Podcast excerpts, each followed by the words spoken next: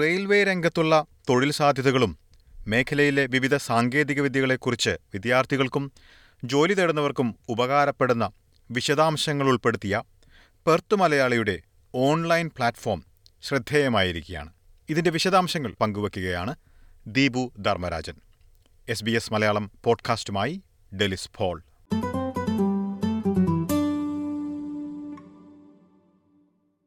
നമസ്കാരം Deepu Dharmarajan, SBS radio മലയാളത്തിലേക്ക് സ്വാഗതം. നമസ്കാരം. നമസ്കാരം ദീപു.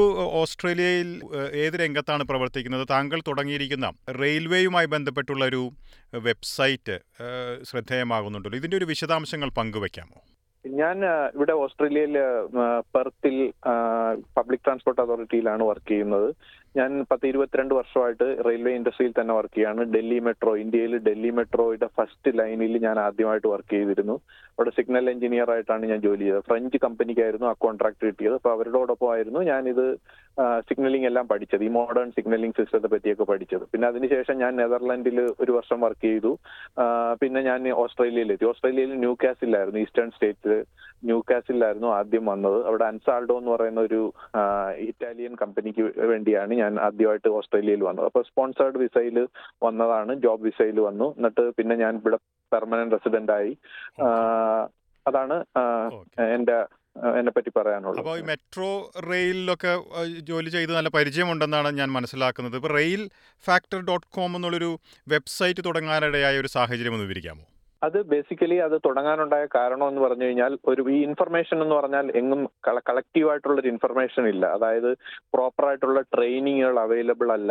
അത് ഈ ഇൻഡസ്ട്രിയിലുള്ള ഒരു മെയിൻ പ്രോബ്ലമാണ്. കാര്യം എന്ന് പറഞ്ഞാൽ ഈ ഇൻഡസ്ട്രിയിൽ സാലറി ഒരു വലിയ ഫാക്ടർ ആയതുകൊണ്ട് നമുക്ക് പ്രൈവറ്റ് ട്രെയിനേഴ്സിനെ കിട്ടാൻ വളരെ ബുദ്ധിമുട്ടാണ്. വളരെ ചുരുക്കം ഇതേ ഉള്ളൂ. ഈവൻ സെൻട്രൽ ക്യൂൻസ്ലാൻഡ് യൂണിവേഴ്സിറ്റി ഇതിനൊക്കെ ഒരു കോഴ്സ് തുടങ്ങിയിരുന്നു, സിഗ്നലിങ്ങിനെ പറ്റി ഒരു കോഴ്സ് തുടങ്ങി.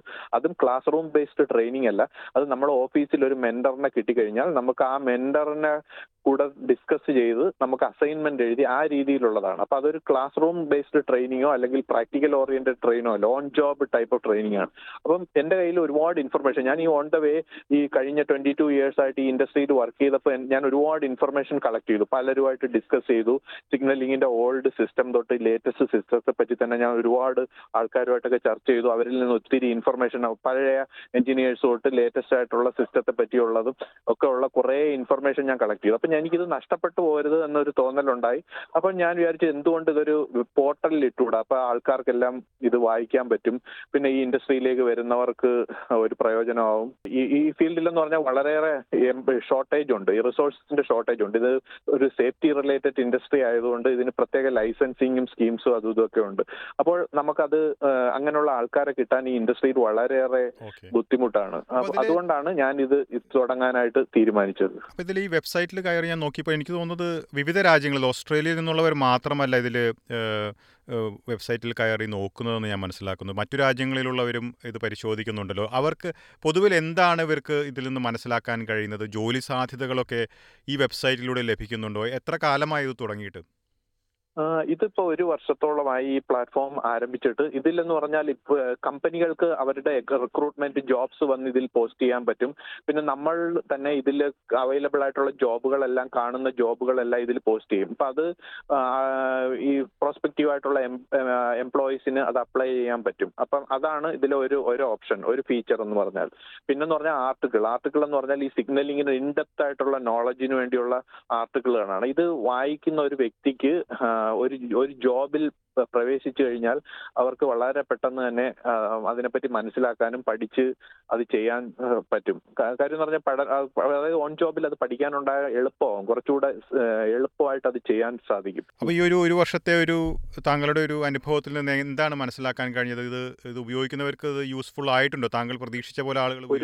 ഒരുപാട് ഞാൻ വളരെ പ്രതീക്ഷിച്ചതിൽ നിന്നും ഒരുപാട് രാജ്യങ്ങളിൽ നിന്നും, ഈവൻ ബ്രസീൽ, സൗത്ത് അമേരിക്കൻ രാജ്യങ്ങളിൽ നിന്നും, മിഡിൽ ഈസ്റ്റേൺ കൺട്രീസിൽ യൂറോപ്പിൽ നിന്നും ഈസ്റ്റ് ഏഷ്യ, സൗത്ത് ഏഷ്യ, അങ്ങനെ പല രാജ്യങ്ങളിൽ നിന്നും ഉള്ള ആൾക്കാർ കോൺടാക്ട് ചെയ്ത്, ഈവൻ ബ്രസീലിലൊരു യൂണിവേഴ്സിറ്റി പോലും കോൺടാക്ട് ചെയ്തിട്ട് അവർ ചോദിച്ചു ഇതിന്റെ PDF മുഴുവൻ അവൈലബിൾ ആണോ, ഇത് നമുക്ക് തരാൻ പറ്റുമോ, നമ്മൾ യൂണിവേഴ്സിറ്റിയിൽ ഒരു കോഴ്സ്, റെയിൽവേ റിലേറ്റഡ് ഒരു കോഴ്സ് സ്റ്റാർട്ട് ചെയ്യാൻ ആഗ്രഹിക്കുന്നു, അത് നിങ്ങൾക്ക് ഇതിൽ പാർട്ടിസിപ്പേറ്റ് ചെയ്യാൻ ആഗ്രഹമുണ്ടോ, ഇതിന്റെ PDF തരും. ഞാൻ പറഞ്ഞു PDF ആയിട്ട് അവൈലബിൾ അല്ല, ഇത് ഡയറക്റ്റ് ഒരു ബ്ലോഗ് പോലെ ഡയറക്റ്റ് ഞാൻ ഇതിനുള്ളിൽ എഴുതി പിടിപ്പിക്കുന്നതാണ് ഈ ഡീറ്റെയിൽസ് എല്ലാം. അപ്പോൾ ഈ ഇതിന്റെ ഒരു വെബ്സൈറ്റിന്റെ കണ്ടന്റ് മുഴുവൻ തയ്യാറാക്കുന്നത് താങ്കളാണോ? എങ്ങനെയാണ് ഇത് തയ്യാറാക്കുന്ന ഒരാളാണോ? ഇത് മുഴുവൻ ഇതിൽ കൂടുതൽ ഇത് ആർക്കും ഷെയർ, ഇൻഫർമേഷൻ ഷെയർ ചെയ്യാൻ ആഗ്രഹിക്കുന്ന ഏതൊരു എക്സ്പേർട്ടായിട്ടുള്ള ഒരാളിനും വന്ന് ഇതിനകത്ത് ഇത് ചെയ്യും. ഞാനിപ്പോൾ സംസാരിച്ചത് കൂടുതൽ സിഗ്നലിങ്ങിനെ പറ്റിയാണ്. പക്ഷെ സിഗ്നലിംഗ് മാത്രം കൊണ്ടൊരു റെയിൽവേ ഉണ്ടാവുന്നില്ല. റെയിൽവേയിൽ ട്രാക്ക് വേണം, നമുക്ക് ട്രെയിൻ വേണം, അതുപോലെ നമുക്ക് അതിന്റെ അസോസിയേറ്റഡ് ഇൻഫ്രാസ്ട്രക്ചർ, ടണലുണ്ടാവും, ചിലപ്പോൾ വയാഡക്റ്റ് ഉണ്ടാവും, ബ്രിഡ്ജസ് ഉണ്ടാവും, പല സംഭവങ്ങളും ചേർന്നാണ്. പിന്നെ ഒരുപാട് ഓട്ടോമാറ്റിക് ഫെയർ കളക്ഷൻ സിസ്റ്റം ഉണ്ടാവും. ഇതെല്ലാം കൂടെ ചേർന്ന് ഒരു ഇന്റഗ്രേറ്റ് ചെയ്യുമ്പോൾ മാത്രമാണ് ഒരു റെയിൽവേ ഉണ്ടാവുന്നത്. അപ്പൊ ഇതിൽ ഇപ്പൊ എന്റെ എക്സ്പെർട്ടൈസ് എന്ന് പറഞ്ഞു കഴിഞ്ഞാൽ സിഗ്നലിംഗ് സിസ്റ്റത്തിലാണ്. മറ്റതിനെ പറ്റി എനിക്ക് ബേസിക് നോളജ് ഉള്ളതെന്നുള്ളൂ. ഇൻഡെപ്ത് ആയിട്ടുള്ള നോളജ് സിഗ്നലിംഗ് സിസ്റ്റത്തിലാണ്.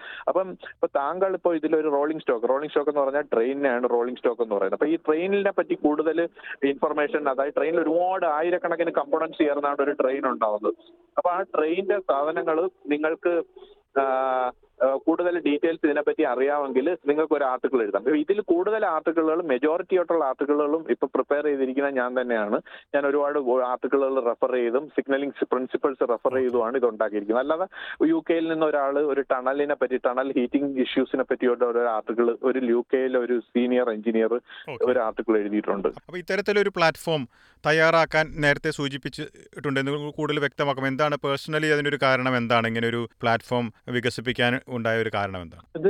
എൻ്റെ ഒരു രണ്ട് ഐഡിയകളാണ് ബേസിക്കലി ഉള്ളത്. എന്ന് പറഞ്ഞാൽ ഈ റെയിൽവേ ഇൻഡസ്ട്രിയിലുള്ള എല്ലാ ആൾക്കാരെയും ഒരു പ്ലാറ്റ്ഫോമിന്റെ കീഴിൽ കൊണ്ടുവരിക, അതാണ് ഒന്നാമത്തെ ലക്ഷ്യം. പിന്നെ എൻ്റെ ഒരു സുഹൃത്ത് ബേസിക്കലി ജോബിലിരുന്ന സമയത്ത് പുള്ളിക്ക് ഹെൽത്ത് ഇഷ്യൂസ് വന്ന് പുള്ളി മരണപ്പെട്ടു. അപ്പോൾ ആ പുള്ളിയുടെ കുടുംബത്തിനൊക്കെ ഇതാണ് ഓസ്ട്രേലിയയിൽ നിന്ന് തിരിച്ച് നാട്ടിലേക്ക് പോകേണ്ടി വന്നു. അപ്പോഴാന്ന് പറഞ്ഞാൽ അവരുടെ പെട്ടെന്നൊരു ഇൻകം സ്ട്രീം കംപ്ലീറ്റ് ആയിട്ട് നിലയ്ക്കുകയായിരുന്നു.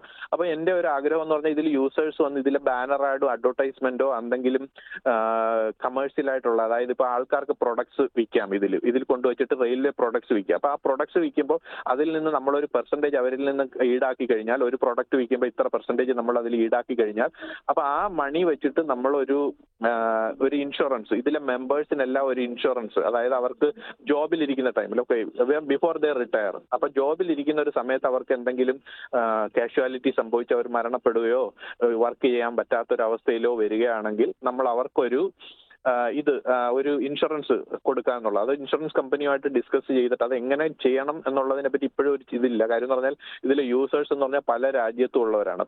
അപ്പം ഇതാണ് ഞാൻ ലോങ് ടൈം കൊണ്ട് ഇതുകൊണ്ട് ഉദ്ദേശിക്കുന്നത്. വളരെ നന്ദി ദീപു ധർമ്മരാജൻ, ഈ വിശദാംശങ്ങൾ SBS മലയാളത്തിന്റെ ശ്രോതാക്കൾക്കായി പങ്കുവച്ചതിന്. നന്ദി, വളരെയേറെ നന്ദി.